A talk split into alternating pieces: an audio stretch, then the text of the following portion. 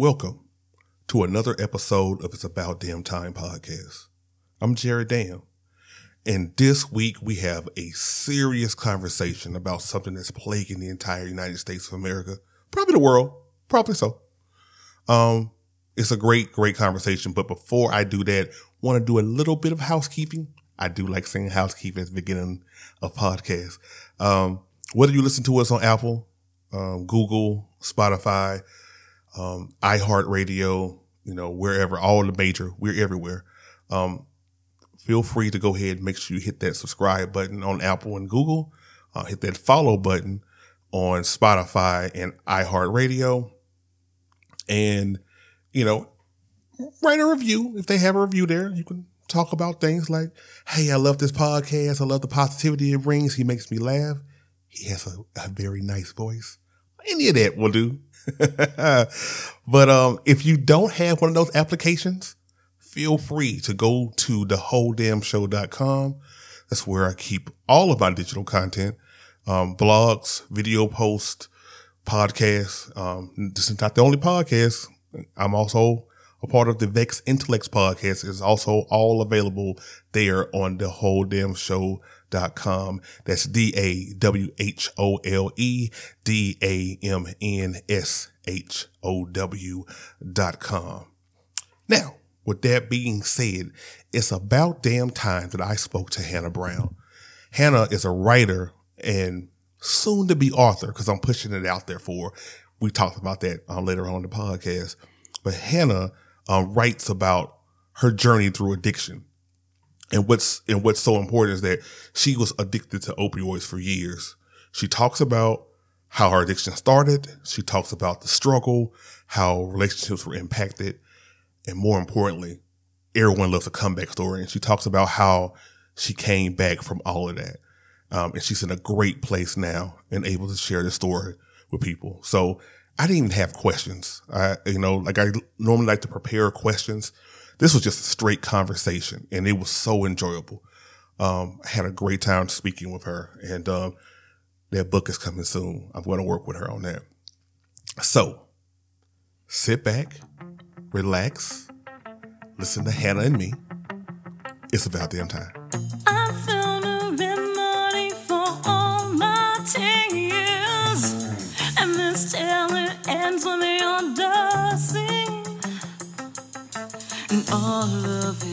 Glory. Here I tell my story. Hannah, wow, man, you know what? How you doing? It's been it's been a while. I'm great. I'm just really great. Like I'm better than I've ever been. I'm happy. I am so glad. Like I, I, I was thinking back, um, preparing for this conversation because I, mm-hmm. this is not going to be an interview. This is strictly going to be a conversation. But as I was um as I was preparing for it, I I kind of went back and looking at some of the stuff.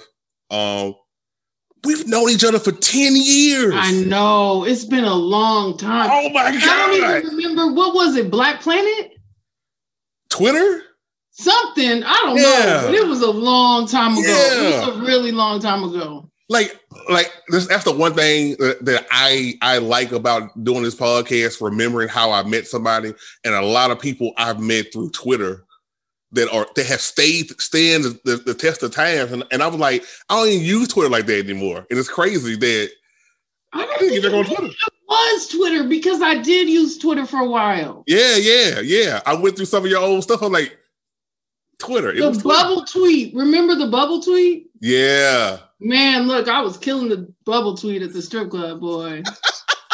I thought I was special. I liked it. I enjoyed it. oh my, I'm so glad that website went down because it would be out there forever. Oh, yeah. But it's gone. Bubble yeah. tweet stuff is gone. Thank God. Yeah. By the grace of God. Yeah. All right. So 10 years and and what and, and what I know what I think about so much with you is your writing. Now, I, now I know you worked on different projects before, and you would always give me like a little sample of stuff. And I, I even even to this, this morning, I went back and reviewed some of it. Your writing is so descriptive. Like you, you, you paint a picture like I am there wherever you are. And, I mean, down to the down to the smallest detail, and that's, and that's what I've always loved about your writing. Thank you. you Um, probably have stuff in mind that I don't have anymore. Yeah, I'm gonna have to send it to you so you can be like, Yeah. yeah, yeah. And so that when I think about your writing, I think two things. I think I think one, um, how descriptive you are, and you you put people um where you are in your mindset in the location. And two, I think it's, I think it's very unique that that you do um talk about your journeys with abuse. Um, Right. you know, because you know, as we talked about off mic, there's a certain vulnerability when you're opening up to people. Yeah. And so it's hard, but you've done it.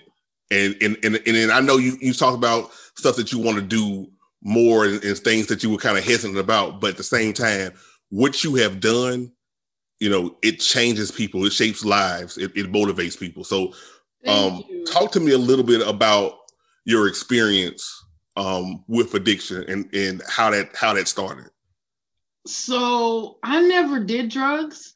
I mean, I really never did. I was actually scared of drugs. Like my mother used to tell me that cocaine was like the devil, that drugs were like the devil. And I remember I had a surgery when I was a kid. And when I woke up from the surgery, I felt horrible.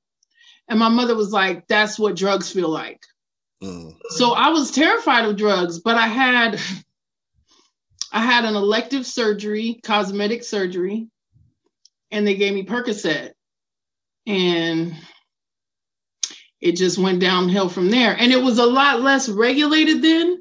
mhm, Yeah. And I'm very manipulative. I have that gift. I don't think it's a gift. I don't use it for evil anymore, but I used to. So I was just able to get doctors to write me prescriptions and it got crazy. It got, I'm surprised I'm alive. Really. Surprised. Like I woke up so many days. Like, how did I wake up? Like I shouldn't have woken up. It was scary. So it started. It started with with with Percocet after after elective surgery, and Mhm. it just it just went on from there. So was it strictly just those particular pills, or did you? Nope. It went from Percocet to OxyContin to methadone. Oh, And methadone is, listen, I thought I would never get off of methadone. Like I really, int- my intention was just um, to live forever on methadone. Like I didn't think it was possible to live without it because the withdrawals are so serious. yeah, Like you really think you're gonna die. yeah. and um it was a lot but i got away with it for a long time. And i lived which most of my friends are dead. They overdosed or you know it's it's a dangerous dangerous drug. And i was using it in a very dangerous way. I think i almost was like self just well i was i was self-destructive. So you know when you're addicted to drugs you feel like you feel really bad about yourself. Yeah. so it just snowballs. So you had a so you you you end up having a lot of friends that were that were addicted to to these opioids, and and and like you're like the only one that survived out of all that. Well, I wouldn't say I'm the only one, but um yeah, I have a lot of dead friends. Like I mean, my son's father died not directly from drugs, but as a result of violence, Right. you know, because of drug use. And um my very best friend, everybody, like I, I went to treatment in Philly. And I think out of the people that I was in treatment with in Philly, may most of them are gone now. Most of them didn't make it, like, or are in jail, or you know, they say it, it leads to jails, institutions, or death. hmm And when you're in it, you kind of roll your eyes at that. But looking back, it's absolutely true. Like there's no other, you have to recover or you end up in jails, institutions, or dead. Like I know a lot of people that died. A lot of people. And I'm still working through that. Like I still go to therapy and you know, it's trauma. Yeah, that's a lot to have on you to, to think about that. Like people that you clicked with that that were you know within in recovery with you that are not here and, and that you're still here. I and mean, they're good people. Like most people think that drug addicts are bad people or like homeless people or, you know, there's this stigma. I think it's getting better now, but, you know, because so many like suburban housewives are addicted to pills. Right. But they're good people. They're just people that were addicted to drugs. But when you get to know people like that, you realize that they're not bad people.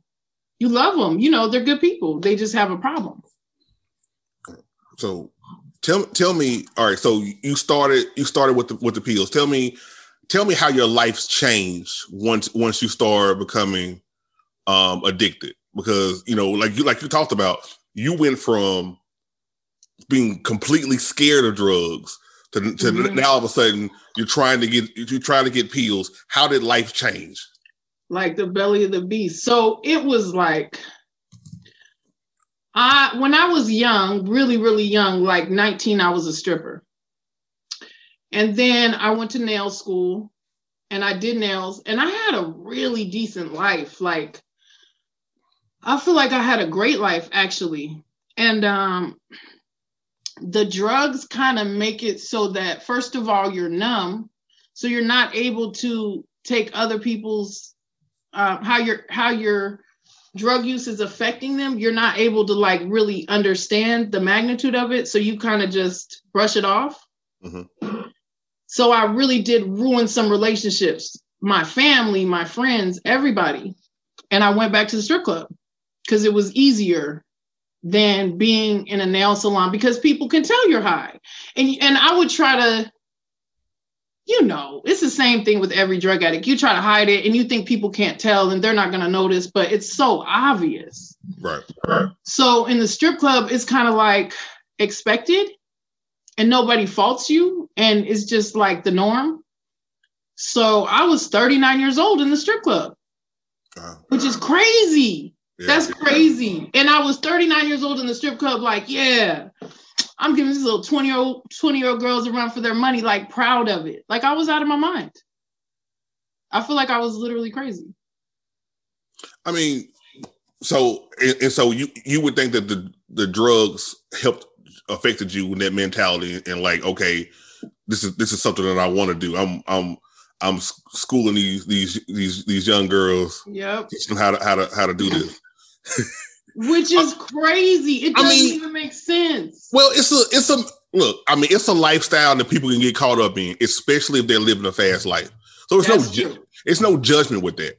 You know, the, the I think that I think the thing is people people work in strip clubs and just much like people do drugs for different reasons. Right, right. And it, it, might be what's going on with them. It might be to escape things. It may be they just want to live a different lifestyle that they, they've been would maybe you know maybe they've been sheltered. It, it's so many different reasons why to do that. So I guess that's why you know drug abuse and, and alcohol abuse and, and strip club and strippers and, and, and, things that nature always link up together.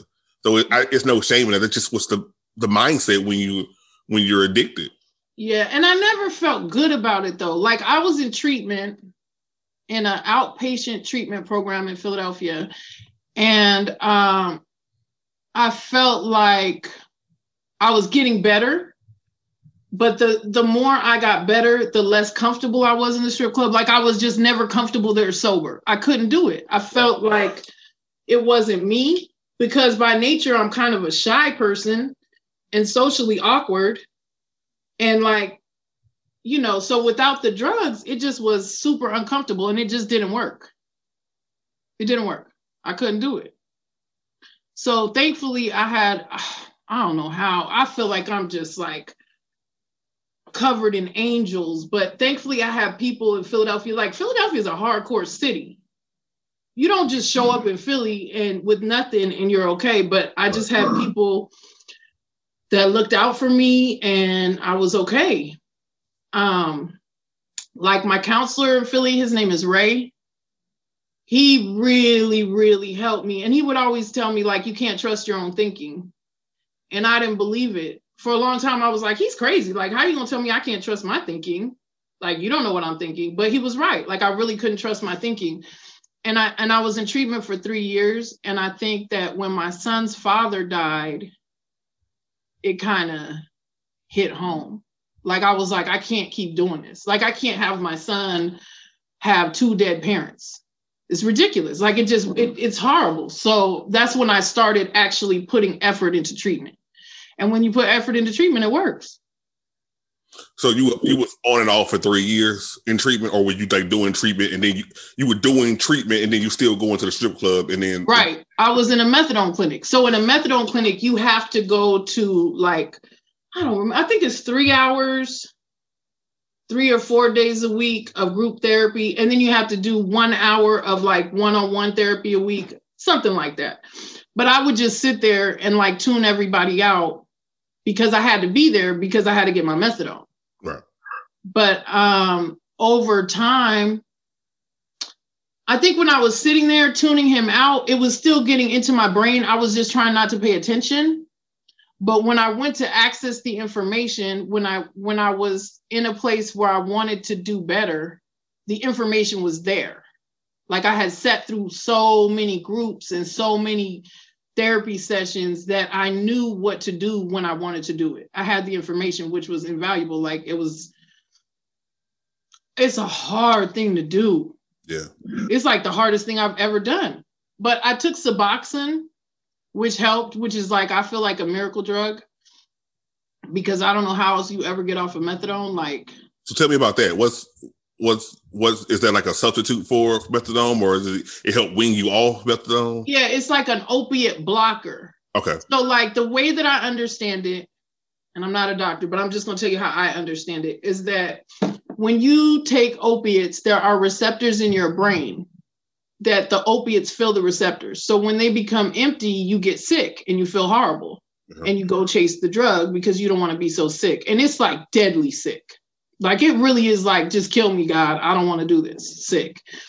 So and it lasts forever. Like I guess with heroin, it's a it's a week, but with methadone, it's like a month. Like it's horrible. It's it's it's horrible. So um they came out with this drug suboxone and my father's wife is a doctor and i remember she told me about it and i was just kind of like okay whatever because i wasn't ready but when i was ready it worked. So basically you stop taking the opiates for a period of time i don't know two or three days. And so that your receptors become empty and you're sick for those two or three days. Maybe it's longer i don't remember. But then you take the Suboxone and it fills the opiate receptors so that not only does it take away the sickness, but if at that point you were to do drugs, they wouldn't work mm. because the receptors are filled. Right. So like a safety net, I feel like. Okay. Okay. And when I came back to Arizona, I was on Suboxone and I feel like it saved my life. Wow. I feel like it saved my life. They put a they put a um like an implant in my arm for a while, mm-hmm. which I'm salty because it left like a really big yucky scar. It's nasty, but um, but it worked. Is the bottom line is that it worked. And my doctor here, in, well, he's in Scottsdale, but he was also a drug addict. Okay. So it's much easier to deal with a doctor that gets it. I, I, I, can imagine. I can imagine. It makes all the difference because he's not looking at you sideways you know. And when I came to my doctor in Scottsdale, this gets me every time. When I came to my doctor in Scottsdale, he um, did a history. You know, they sit and ask you, like, what drugs did you do? How long did you do them? This and that. And he was like, you had, based on what you're telling me, you had a 10% chance of being alive, let alone like being a productive member of a society. Like, just the fact that you're alive is shocking. So for a doctor to tell you that is crazy. Yeah. That's why I named my book that, but I never put the book out, but I might. All right, we're, we're going to talk about this book in a second because I, I, I got to work on you about that. But before we get there, um, talk to me about um, your your your your your life as a stripper because I, I think what what do you around what year was that? Well, let's see. I'm 45. Oh my God, I'm 45. Stop it. Stop it. Bro, 45. That's I'm 40. Oh, it's, it's okay. It's closer to 50.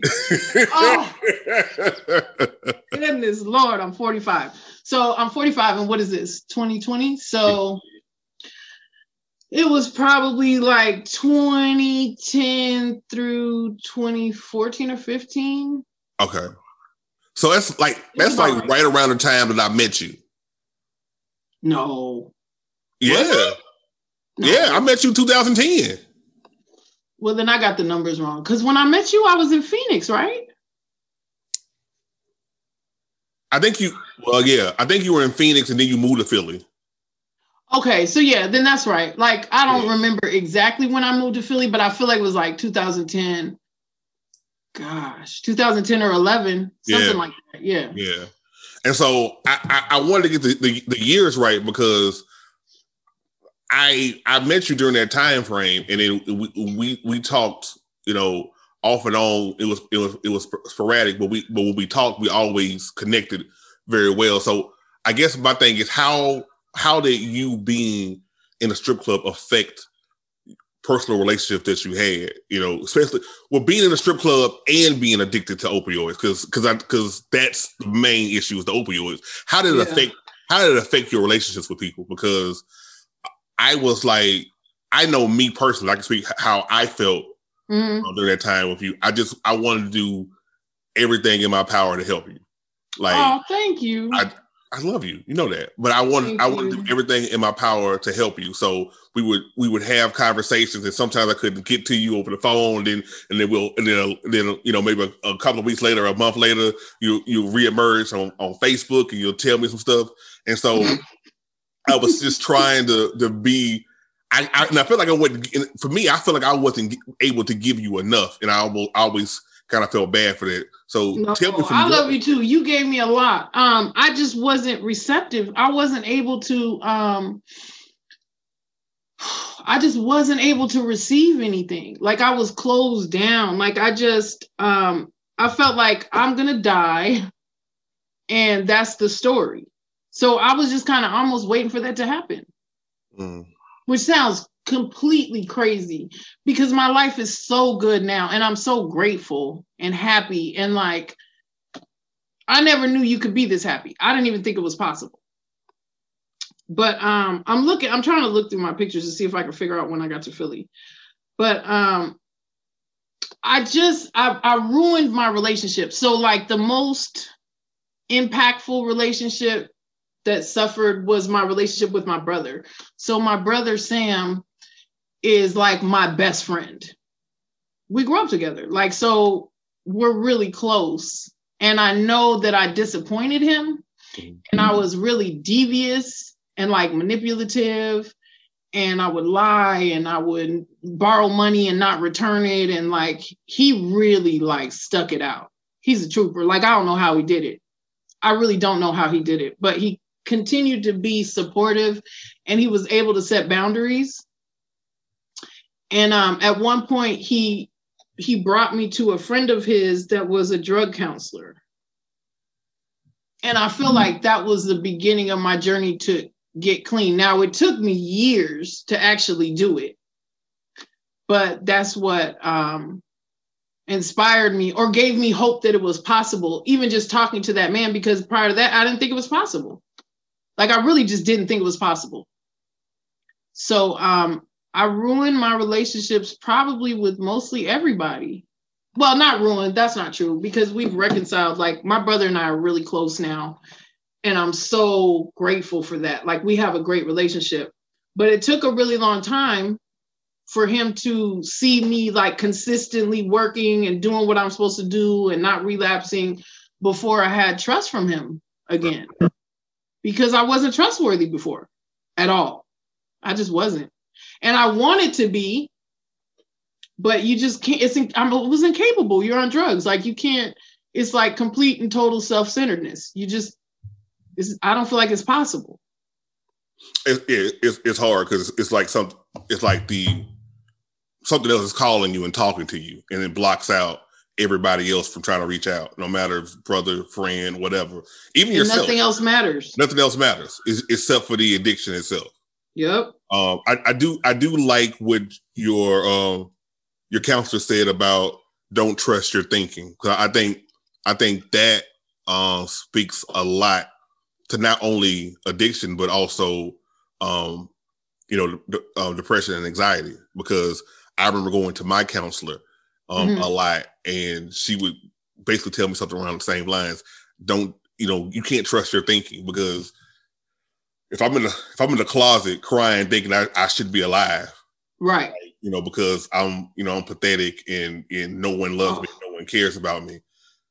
You can't trust that thinking. Like you yeah, your mind plays tricks on you. Your mind is your mind is literally telling you something that's not true, and that's that's why I always had I always had counselors or and people that, that helped me by giving me like little things to do. Like I like I, posted a while on my site um, called this, you know, I am box where mm. I started putting positive things that people said about me. So when the times where my mind was trying to trick me, I still right. had that box to read and be like, this is what people are saying about you. This believe this, don't believe this, don't believe what's in your head. So I I don't those words are so powerful. Um it, it speaks to me about how it how how close addiction and and and depression are, are related because for a while in this country they treated addiction as if it was a criminal act and not right. a disease. Yeah, and, and, and, like you said, there's a, there's been a shift where now it's it's, it's treated more. Um, but course, I think it's it's because so many, like you said, because suburban. white people are doing drugs now, right? Which is irritating as hell. Like right. for real. It, but I mean, that's how I feel too. I mean, that that's the that's the reason why it's now it's now. Um, yeah, it's acceptable now. Yeah, it's, it's, it's like the norm. Yeah, yeah. But um, it was 2011, I think, that I went to Philly. Okay. I'm looking at my old Facebook. I think it was 2011. That sounds right. Or maybe 12. Hold on. Yeah, it was 2012. Wow. How did that work? I guess I wasn't there as long as I thought I was. I mean, when you when you live the life though, it, it seemed longer, you know. It, it does. It does. It, it yeah. All right. So you were you were in in treatment for three years in Philly, mm-hmm. right? And so you, you talked about one once um your your your your son's father um um passed, you really start getting focused in that. So once right. you got focused in treating your addiction, how did that look like? What, how was the struggle? Was it was it relatively easy once you were focused? Did you still have setbacks? Talk to me how, how that was. No. So even being focused, this sounds really bad, but even being focused, um, it took me a year to change my mind around to actually take action that would benefit my recovery. So like I would go to meetings, like my my therapist would recommend 30 meetings in 30 days NA meetings. And I would go, but I wouldn't really participate. So I was trying to kind of fake it until I make it, I guess. Mm-hmm. And it took a good year before I started saying, okay, I'm not gonna do take Xanax anymore. So Xanax was like my comfort drug. So like I would take Xanax because I have anxiety. I still have crazy anxiety. But Xanax and methadone is a seriously deadly combination. Like it's mm. it makes you feel amazing, but it will kill you quickly. Wow. So I would take Xanax and um, what's that drug? Ecstasy. So I would take ecstasy in the club, and then I would take Xanax during the daytime. And even when I was focused, like maybe I would stop the Xanax for a week or two, but I would always go back to it. And I think it took me a good year before I actually was able to decrease my drug usage. Like almost just being focused was almost just opening up my mind to the possibility of listening to information that would help me or participating in the um, groups or making an effort. Like I got a sponsor in Philly. My sponsor ended up being strung out on drugs. Like it was a, it was bad. Like it was really bad. And when your sponsor ends up being on drugs, you look kind of like, oh man, that, like you know. That that takes you out because you're like, why am I doing this? And she was on drugs the whole time, and I had no idea. Her daughter told me, and I was like, and then I got a new sponsor who's amazing and I love her. And um she's still to this day like a light, you know, just a light in my life. We don't keep in touch a lot, but she was such an inspiration because she was just she had her shit together. Yeah. And she was single. And I um oh let me check. And she was single and um I always still think I'm probably going to be single forever. I only ever met like one man I wanted to marry, and he recently dumped me, which was so heartbreaking. But um, anyway, so I always feel like when I see women that are single, um, that are okay, like she's so happy and she's so productive and she's successful and she's awesome. So she really was a great inspiration. And she always said to me, and my counselor always said to me, like, you're going to be okay. Like they saw for some reason that I could do this, even when I thought I couldn't do it. They felt like I could. So that was, that helped me a lot for people to have confidence in me. Right. It's nothing like having somebody believe in you, even when yeah. you don't. Because that, that that's the times when you kind of you kind of need to be carried and um, I, I am lucky lucky enough that, that, I've had that in my life because sometimes, ooh, you, man, my father. I asked my father one day because um, when I first came da- came back to Arizona, I dated somebody that was on drugs, mm-hmm. and I think it's really true. Like you attract what you are. So I was like on the tail end of my addiction. I wasn't on drugs, but I still had the addiction thinking kind of thing. Mm-hmm. And it was so hard. It is so difficult to deal with somebody on a daily basis that is on drugs. It's really hard. So I asked my father, like, how did you do it? Like, how did you deal with me? And how did you not like be up? Because I was up at night scared that he was going to die or he wasn't going to come home or, you know, something horrible was going to happen. And my father said, um, I know you and I know who you are, and I knew you were going to be okay. And I was like, whoa, like that's like yeah the biggest compliment ever that he never ever thought I wouldn't be okay. That's Which, great. Yeah, that's that's like unyielding support, like unwavering. Yeah.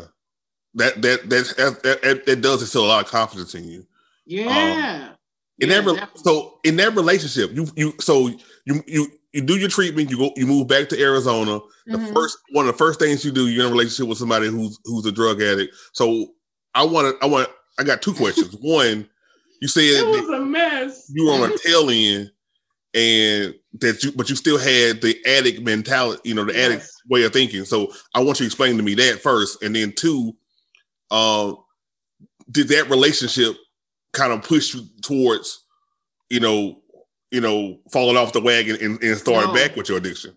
It was the okay. opposite. It was a total opposite. So, um, and we're still friends. We're actually really good friends. Um, and I don't think he's on drugs anymore. I don't know, but I don't think so. I think he's doing better. But the addict behavior thing is kind of like so like during my addiction, anytime someone told me they love me, I would in my head, I would be like, you don't love me, you don't love me, you don't love me. Like I would repeat that to myself, which is crazy. Mm-hmm. Doesn't make sense. But I would just do that. That's what I would do. So I guess so I wouldn't be disappointed or I don't do that anymore. But um so my addict behavior was kind of like anticipating and creating drama so, like, I never anticipated anything being peaceful. And if it was peaceful, I was going to make sure it was no longer peaceful. And that was just my habit because that's all I had done for so many years. So, I didn't know how to be comfortable in peace. I felt like I needed the excitement or the drama and the conflict. So I would always create drama and conflict. And when you're, you know, somebody that's on drugs is a really good person to create drama and conflict with. So that's what I did. Okay. And um, but it's it's a different perspective. It's a totally different perspective, and it helped me tremendously. Just to see, just to see what it feels like to be on the other side of that. Right. It's terrible. I didn't sleep. Like I would be so scared that he was gonna die because all my friends are dead already, okay. and he's in the streets doing drugs. So I would be like up all night, terrified that he wasn't going to make it. And it was obsessive. It was crazy. And, um, or like he can't make it without me. So even though the relationship isn't good for me, I have to stay. And I got him into rehab, but he didn't want to, he didn't want to do that. So you don't, it doesn't work if you don't want to do it. Right. And even still recently, like the, my, it was traumatic. I feel like sitting at home being terrified that somebody's going to die is traumatic. So even my recent relationship, like it affects, I was overly, um, I don't know if you would say suspicious or controlling. Like if you tell me you're going to be somewhere I need to know, you need to be where you said you're going to be because it's like almost like um a trigger. Yeah. Like I would get all scared and be all jumpy. It's crazy but I'm working on it. I'm working on it. All right. So once you once you kind of got out that relationship, talk to me about your transition to happiness now. So you you went from the tail end of your addiction to now where you've been um, the most happy you've ever been in your life. Yeah. How'd that happen? Talk talk to me about that. So the first thing was that um, there's a person on Instagram and Facebook. Her name is Megan Mack, and she has a business that's called, it's like a female wellness business, and it's called Yes God Wellness. And she put something up one day about a gratitude list, right? So she taught me how to do this gratitude list. And she was like, just try it for a week and I do it every single day. And it's like my saving grace. Like I feel like it turned my life around in a way that is almost unbelievable. Like, so every morning I do a gratitude list, and it's a little much. I mean, like everything down to like my refrigerator and my curtains in my house and my every everything you know of course you can't get everything every day but it's a long list mm-hmm. that I do every morning of everything that I'm grateful for. And then it's it's also become an affirmations. So like I go through, I'm grateful for this, that, this, that, and then I am greatness, I am peace, I am this, that, the whole list. And I feel like that was the um the main catalyst for change. And I started believing in myself. I went back to school. First of all, I had no idea I was smart. My whole life, I just didn't. You had no idea you were smart at all. So, like, my whole life, I thought I wasn't smart, but people told me I was pretty. So I felt like I needed to really like cash in on that because that was my, you know, positive attribute. But I thought that was kind of my only positive attribute. So I went back to school and I'm a 4.0 student. Like I'm really good at school. Like I'm smart. And that shit was so encouraging. You are smart. I didn't know that. And it was, man, I was like, oh, bro, my brothers are so smart. Like my brother's a lawyer, my other brother's a genius. Like they're all really, really smart. So to know that like I was part of that group gave me so much more confidence. Like going to school was the best thing ever I mean, I just love to learn and and it it made me feel confident and strong. And then from there, I started just manifesting things. Like, you know how they say, and I always roll my eyes in the past. I always did when people say I manifested this or I manifested that, but it really is true. Like, so an example is that I work at a company and I, I've been working there for almost six years. Okay. And for the first three and a half, four years, three and a half years, I worked, I made not very much money at all. And I had an opportunity to go into a different department in the company and make a lot more money, but I was afraid to do that because I wasn't confident in myself. Like I was like, I could never make that much money. Like I probably won't be good at it. And then I finally did it. And I like when you I tripled my income. Wow. Walking into the same building. That's like unbelievable. Like that's something that doesn't ever happen. And not only that, when I started the job, I said, I want to work at home. So I want to make this much money and be able to travel wherever I want. So I asked my trainer at the very beginning, um, do you think this job will ever transition? Will it ever be available to work at home? And he was like, never. Never. It's a sales environment. Like you need the the group energy, you need the sales environment. There's this is not the kind of job that'll ever be at home. And I was there, I kept saying, no, I'm gonna work at home.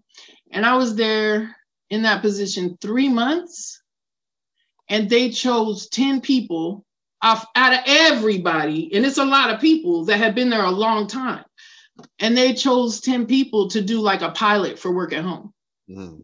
And I work at home now. Like I'm a permanent. So like I'm I'm buying a house now. Wow. Like I never thought I, my credit was like 400.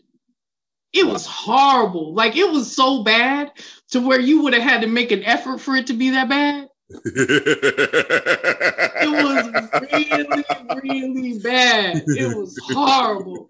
But um, I'm I'm I just got a pre-qualification letter to buy a house. Like I just I guess maybe the, it was that I realized I could do I could do anything. And I never knew that before. I never felt like I could do things that other people could do and be successful at it. So now I have a plan like I'm buying a house, I'm going to be there 6 months out of the year. And then I'm going to be in Atlanta for 3 months and I'm going to be in Philly for 3 months like I can be wherever I want. That's crazy. Who gets to do that? You. Right? Because you manifested it. It's crazy. It's absolutely crazy. And it happens like there are little things like when we changed from when we were doing the transition to the pilot, to the work at home pilot, they were going to put us in a different area of the building, right? Mm-hmm. So two people would go home every week because they were still figuring out the kinks and stuff. So they were like, okay, so our group is going to sit in this different part of the building. We had no idea what part of the building was going to be. And I walked through the building and I saw this window, and the window was like, there was a bush outside with like all these flowers. Like, so the window was like covered with flowers. And I was like, wow, it would be dope to sit by the window with the flowers. The next day, they were like, oh, you're sitting over there in the window with the flowers. I Bro, I did not tell anybody that I wanted to sit by that window. And it's a really big building. It's huge. it's stuff like that that just is like shocking and and like just amazing. Like amazing things happen to me every freaking day. It's crazy. Even when I'm sad, I'm not really sad. Right, you know? because you know what you know what real sadness is. Right. So right. so even even being remotely sad now, you be like, yeah, I'm, I'm It's right. not the same thing. Yeah. It's not the same thing. It's really not. Like I was nursing a broken heart, and I was all like, oh my god, like I, I've never been really dumped before. Like I never really had like a, you know, broken heart like that. Well, that's not true. Maybe high school but but even even with that i was like i know it's to be okay. Like i know i'm to be okay. Like i know i can get through it. It sucks and my feelings are hurt or whatever but i know i'm to get through it and um i'm getting foster kids.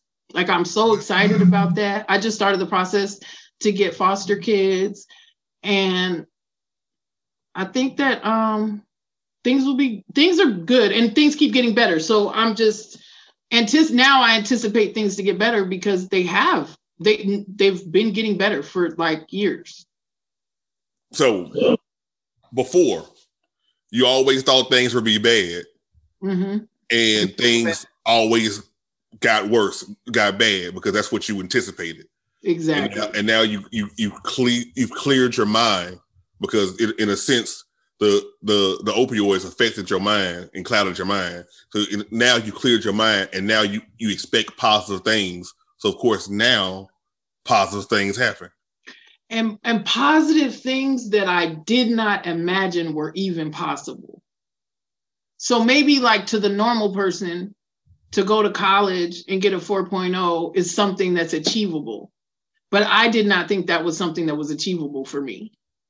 I really didn't. I just didn't realize that it was, I'm a painter. Like people buy my paintings. Like I just pulled out, like I went to the store and got some canvas and some paint and I started painting and people buy my paintings. Like, and they're good. They're really good. Like it's just, it's dope. Well, I hope I hope you. I'm, I'm, glad that you are finally realizing how talented you are. It's amazing. I mm-hmm. can't even believe it. Like, yeah, I'm realizing, and I didn't have any idea. I really just honestly was like, okay, I'm pretty, and that that needs to carry me. Not in a conceited way, but people would right. tell me that was my attribute. So I just felt like that was what it was. No one ever said I was smart. Like, but or, but actually, I get you with that. When when so when you hear that more than a few times, and you don't hear anything else, you that's you, all you ever hear. Yeah, yeah. And so for me, it, it wasn't it wasn't being attractive. I didn't hear that. I heard, um, you know, you're nice and you're funny. Right. And so I was like, hilarious and nice. Thank you. But so in my mind, I thought in order for people to actually like me, to, to, accept me, I need to always be funny. I need to always be nice. I can never be yep. mean. I can never have a bad day. I can never show anybody that that that Jared is not funny or nice. Jared, because right. Jared, because Jared don't can't be smart. Jared can't be attractive. Jared can't have a nice beard. None of that. Jared is is is nice and he's funny. Your beard is off the chain though. you got a dope beard. The beard is good. Thank you, thank you, thank you. I, I work hard on it. It's the whole process. Man, I don't know how you do it, but it looks good. It's great. Thank you. I'm so glad beards are in style. I hope they stay in style forever. Me too, because I get a chin this way. I, I don't have a chin otherwise. Listen, it's the best. Well, my father and my uncles always had beards. So I feel like it's like my comfort place. Like I feel like men should have beards. I get that. I get that. Yeah. All right, so let's talk about this book. Oh. You know I was coming back to that. So yes. You originally was going to write an autobiography about your life, and you were gonna and you titled it. Um, you're gonna title it um, "10 percent chance of." Ten percent chance of life. Ten percent chance of life. Mm-hmm. And I wrote it. And you wrote it, so it's done. It's done, but nobody read it. So here's the thing you know those rappers that rap? Right. And they think they're really good rappers? Right. But nobody tells them they're not that good. So they, you know, have like overconfidence about it. I feel like that's what I'm afraid of with my book because I gave it to people to read and nobody read the whole thing. So I was like, if nobody read the whole thing, maybe it's not as good as I think it is. You know, I mean, right? No. Like I would think if if it's good, then people would want to keep reading it. And I gave it to my people. Like I gave it to a lot of my people. And I appreciate that they tried to read it, but I feel like if they didn't finish it, the only person I think that finished it was the editor that I paid. And I was like, maybe it's not that good. And a book is different than like the little blogs and stuff I used to write. A book has to keep your attention all the way through and I don't know if it's good enough. And I got scared, and it's very vulnerable. Like it tells everybody everything about me, which is a lot. Well, I get the vulnerability part, and, and, and as we talked off mic, it's it's it's hard because even when I talk about my depression, anxiety, you know, the suicidal thoughts I've had, things of that nature, it's hard to it's you know when people call you brave and call you heroic, and you know that, that you're doing this you all you do is feel raw and exposed at the at the end. So right. even even, even, when I made the little video about the im box, that's mm-hmm. something light, but in, a sense, I was nerved up the entire week before I did it. I I, I was preparing myself for two hours prior, prior to me doing a 10 minute video. I did the video and I sat here on my couch and I was just like, for like. But it went great, right? It went great. It, it great. I'm, I'm glad you brought it up. It went great. I got I got a lot hundreds of views. Yeah. Hundreds of views. But I agonized over that. Right. So tell me again why you can't do this book. Because I think it sucks. Okay, so there, that's there's two reasons. The first reason is that I'm extremely vulnerable, but I could be that vulnerable if I knew it didn't suck. You know, but you can't be that vulnerable and suck. And a book is a difficult thing to write and for it to be good. Like it's, I don't know. It- it I'm doesn't- scared. It, I you're- chickened out and didn't if put it you're out. vulnerable and your true self, it's not going. It's not going to suck. It's as simple as that. I, I get. I get what you're saying, but here's this. This is my mindset. Every time I write a blog, Mhm. every time I do a podcast, like I don't. I I don't look at the podcast stats for this. I can't because I'm. oh, because it'll stress you out. it's gonna stress me out. I made the mistake. I made the mistake a couple days ago and looked at the stats. I started drinking tequila instantly. It was like 12 o'clock in the middle of the day. But it takes forever. You know that. It takes It does. It does. do But- but- Yeah. But at the, at the at the same time, it, it take first of all, you got to make sure that the content's right, and then you got to push. yeah. You are a natural salesperson. You just sit there and told me 20 minutes ago that you were able to sit there and, and, and get and get doctors to, to give you prescriptions. Yes. I think I think that you can get somebody to buy a book. I don't know. Um, I I, I want to put it out, but I don't. I, I might be ready now. I'm scared. I'm I- I- really I think, scared. I think the place that you're in right now is is is good. So I, I think um and here's and here's what we can do. Here, here's here's how I can help. All right. you want to um, read it? You can read it. If anybody would read it, I would feel 100 percent better about it. But nobody's read it. Seems to me. Okay, if you read it, that would help. That would help tremendously because nobody ever reads it. So I feel like it probably isn't. Send to me. I'll I'll read it. And when you put it out, we can bring you back on the podcast so we can sit there and talk about the book. Oh my So- so now we promote it out. Yeah. I really don't have anything to lose. You don't have anything to lose. And, Yeah. and, and all you will be at the, the at the very least, let, let's say, let's say 10 people read the book. Mhm. You have just helped 10 people. Yeah, that's true. That is true. It's- I was on Periscope just for changed the course of history for 10 people. That is true. That's a really good point. That's absolutely true. I was on Periscope for a while talking about the book, and I even just being on Periscope, like I was able to impact people, and it was great. It was really great. I was so happy that I could do that. Um, You gotta hang- nobody's brought that up in a while. I'm so scared to put that book out. Yeah. I'm, I'm bringing it up to you. There's a lot in it. I mean, a lot. I know, I know it's a lot in it, but you, I did some dirt, Jared, like dirt, dirt. we all do dirt. Yeah. I- well, I'm not squeaky clean.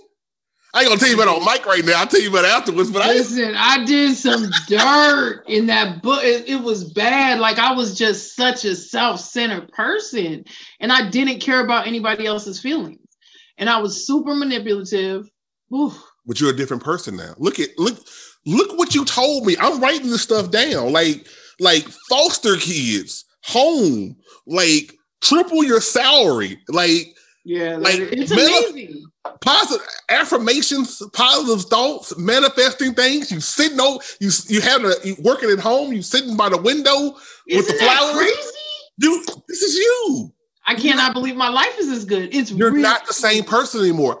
All Right. the more reason to sit there and, and, and show people, hey, this is where I came from, and this is how you can make it. I made the change. Yeah, Anna did that, so hopefully you won't have to go through that. Yeah. I'll send it to you. I'll think, but you have to tell me if it sucks. I, I will can't ask me. I will I will I will give you positive, constructive criticism if need be. Listen, I gave the intro to someone who shall remain nameless. And I really thought my intro was off the chain. I was like, that intro is good. Like, it's a really good intro. And it came back so red, like marked up. And I was like, oh man, it wasn't as good as I thought it you- wait, you know how many blog posts I have sent out, and and people like uh like Kim or somebody will, will, will look at it and be like, you really should get a proofreader. You know, when you send your blog post out, and I'd be like, oh, I read it three times. it's part of being a writer. It's part of being a writer. right. I'm sensitive about my shit. I am. But I do want to know if it sucks. I do want to know. I don't want it. I don't want it to go out sucky. but but I, I get I get I get what you're saying because I'm the same way. Like Yeah. like I I appreciate I appreciate people telling me that so I can correct it. But at the same time, like this is my shit. I'm sensitive about it. Don't be Yeah. criticizing my. So I get it. I get it. yeah. It's So- personal. It's so personal. Personal, which is gonna which is gonna make it good because it's personal. Oh, Gonna make it good. I mean, I left Philly. I left Philly owing somebody over twenty thousand dollars Wow. and just left and was like, "Thank you." And I have since apologized and tried to like, you know, we're okay. But just the fact that who does that? I mean, you know, there's a lot of stuff in there that's pretty bad. a But I different mean, person that's not you. yes, Okay. I was a demon. It was bad. But um, I'll I'll send it to you. Send me, send me the book. And then what about work? Like, do you think work would hold it against me? I always wonder, like, if it's a bad look for the company. No, probably not. That's silly, right? No. And you, you can always uh, write under a pseudonym if you want to. That's true. You have you have pseudonyms. I do have one. I only have one, You only have one now. but it's a good one. Ginger Bell. Yeah, I Yeah. remember. Yeah, Yeah, it's a good one. I like that one. and and and and for me, that's who that's who that was. Then it wasn't Yeah. Hannah Brown. It was Ginger Bell. That's true. So you're really Yeah. just writing a story about Ginger Bell. That makes me feel better, actually. I feel better about that if I think of it that way. Yeah.